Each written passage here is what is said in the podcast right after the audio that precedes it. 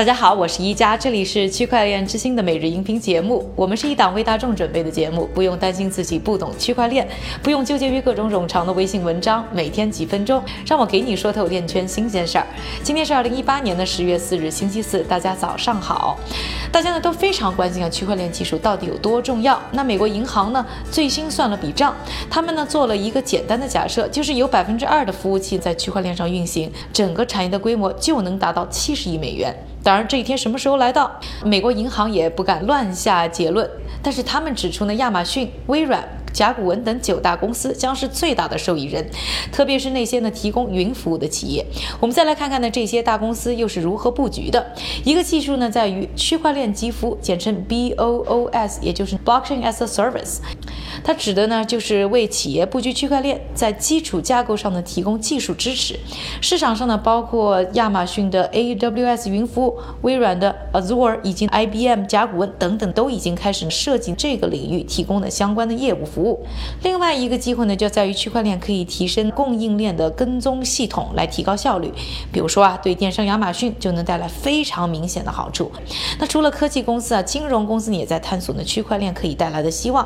研究和市场公司呢发布了一份报告显示啊，华尔街巨头摩根大通呢正在着手用区块链、AI 等新兴技术呢进行业务的数字化转型。这个的目的呢，倒不是想像刚才我们说到的增强他们哪一项的服务，而是呢想在新的竞争当。当中呢不被淘汰，光是在二零一八年，摩根大通呢就拨出一百零八亿美元用在技术支出。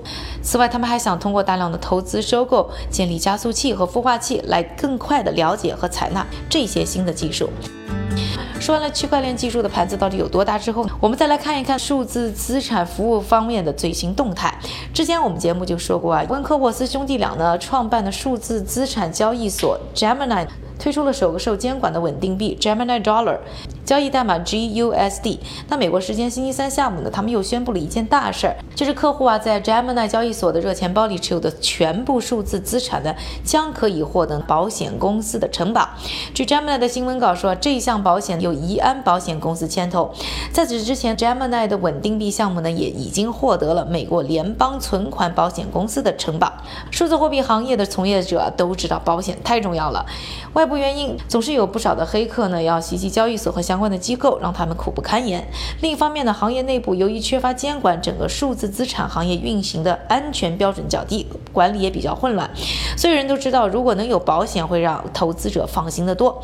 但是呢，相关的保险却一直呢没有出现。Gemini 解释啊，一个是很多的企业呢没有办法获得保险，另外呢就是呢，如果能够获得保险，成本也太高了。所以，Gemini 的此举呢，算是给行业开了个先河，对于吸引更多投资人进场，绝对有大大的好处。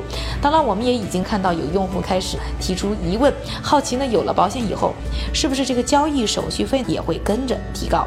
说完了区块链产业前景以及相关的数字资产保险最新动态之后呢，下面的时间还是交给我们的韭菜哥，他为大家准备了一组呢链圈的最新快讯。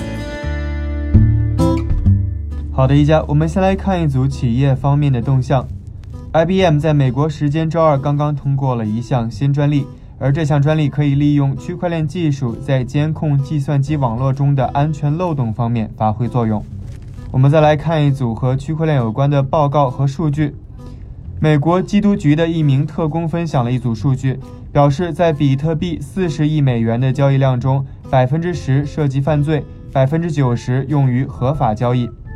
另外，根据 ResearchAndMarkets.com 的一项研究显示，在2018年，农业和食品供应链的全球区块链市场价值六千零八十万美元。预计在2023年，这个数字将会达到四点二九七亿美元，复合年增长率达到了百分之四十七点八。最后是监管层面的消息。